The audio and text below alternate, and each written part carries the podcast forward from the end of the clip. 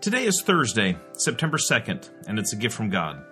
Take a deep breath now and give Him thanks for life. Romans 2 4. God's kindness is intended to lead you to repentance. One of the most awkward conversations I ever had after church came from a comment an elderly woman in our church made about my preaching. She liked a little more fire and brimstone than I was bringing, she told me, she said, I, I like to leave church feeling like I've been spanked. Now, how do you respond to that? She wanted me to give them a little more hell so that she could get a little closer to heaven. She's not alone. This is a common idea from a lot of people who grew up in the church. Uh, the idea is something like this it's that we need to know about God's anger and his judgment. We need to know that God will get us or could get us so that we watch our P's and Q's. The problem is that while this might change our behavior, it will never change our hearts. Parents, you know this. You can make rules, you can ground and give consequences. These things might lead to better behavior, but alongside the consequences, there needs to be some reflection. For example, if you send a child to their room for saying hurtful things or hurting someone, you probably want to ask a question like, Well, would you like it if somebody did that to you? How would that make you feel? When we ask questions like this, what we're trying to do is help them see the bigger picture. Paul here in Romans addresses this. He has a church that is busy passing judgment on everyone, it seems.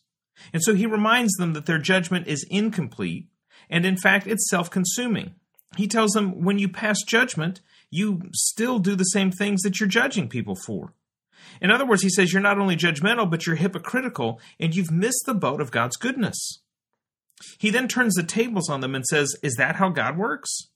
He asks, Is God constantly slapping your hand? Is he constantly doling out punishment? Is he constantly on your case? The answer is no.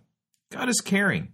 He provides for all, the righteous and the unrighteous. He feeds those who deserve it and those who don't deserve it. Now, why does God do this? Well, well think about it this way it's easy to get into an argument with an angry person. It's easy to get in a fight with somebody who's a hothead. It's it's hard to be mad, however, when somebody is kind. It's hard to argue when the other person responds with love. You can't fight somebody who won't fight back. God wants his kindness to be a testimony and a witness against our unkindness. He wants our evil to be highlighted not by his anger, but by his goodness. He wants his quiet faithfulness to be the convicting and convincing force against our brash and loud impulsiveness. Friends, don't be confused. God is not complacent. This type of self control and grace is hard, but that's the point. Because God's kindness is intended to lead you to repentance. God's kindness is intended to lead you to repentance. God's kindness is intended to lead you to repentance.